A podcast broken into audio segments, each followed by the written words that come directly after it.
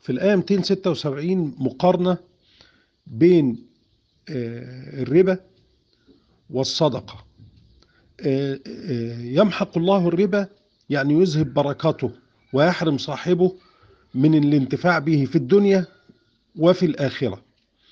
بينما الصدقة الناتجة من مال حلال ينميها الله ويكثرها ويضاعف الأجر للمتصدقين في في الدنيا وفي الآخرة ويبارك لهم في أموالهم.